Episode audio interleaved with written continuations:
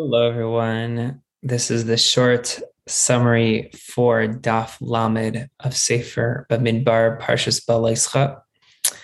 We learned Ice Gimel through Vav through the end of the discourse on Beha'aloscha Seneris, the discourse about the lighting of the lamps of the menorah in the tabernacle. And we very fascinating discourse about love for God and how there's two different types of love. There's a love that Abraham, our patriarch, had, Avraham Avinu, which is a level of Ahavas Olam, a lower level of love, which is from our perspective. Um, down here, to recognize everything in this world to be batal, to be nullified to Hashem. And through that, elevating the world from below to above, Ahavas Olam. And there's a higher level of love called Ahava Rabba, which is the which corresponds to Aharon HaKohen, and this is a love from above to below. And this is the idea of recognizing and yearning that Hashem have himself revealed to us, to our physical flesh, and have this godly revelation down here, um, just as it is revealed above. And this love can also be achieved through meditation and contemplation.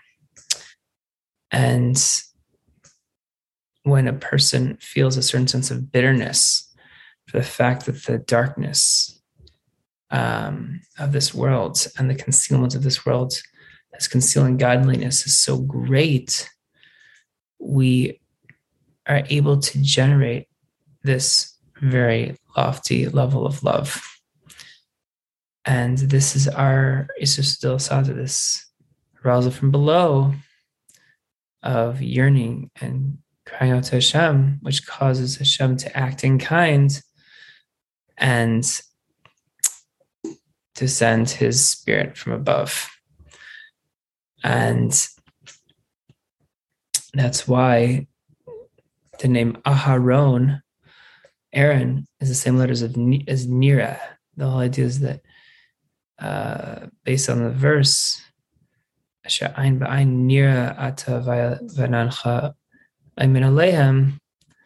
that we should see the cloud, so to speak. A cloud is something that conceals godliness as really nothing other than God Himself.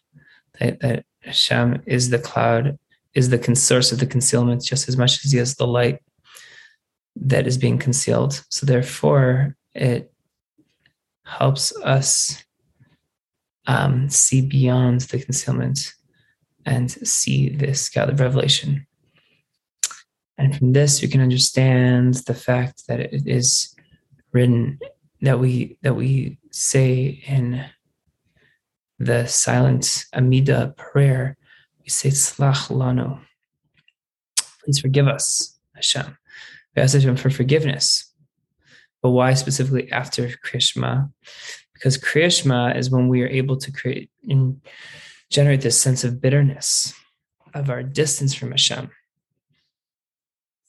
And when we recognize that, then we're able to finally realize how low of a level spiritually we are at and how many iniquities and sins we have done. And then we can ask Hashem for forgiveness once we've actually um, generated this love to such an extent that we can actually see the full picture of where we're holding.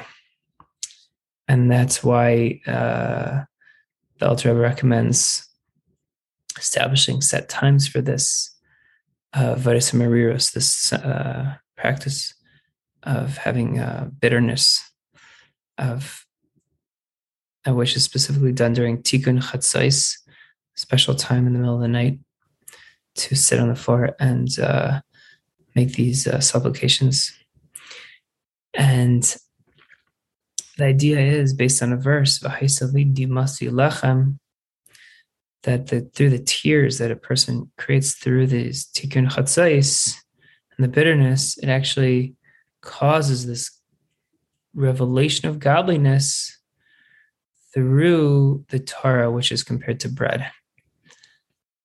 And this concept is that through the bitterness, we're able to draw down this lofty level of love this Ahava Rabba of Aaron, Aaron, the high priest, which is able to cause the lights of the menorah to be lit spiritually, specifically through crushing the olives, which represents bitterness and being crushed and feeling humble.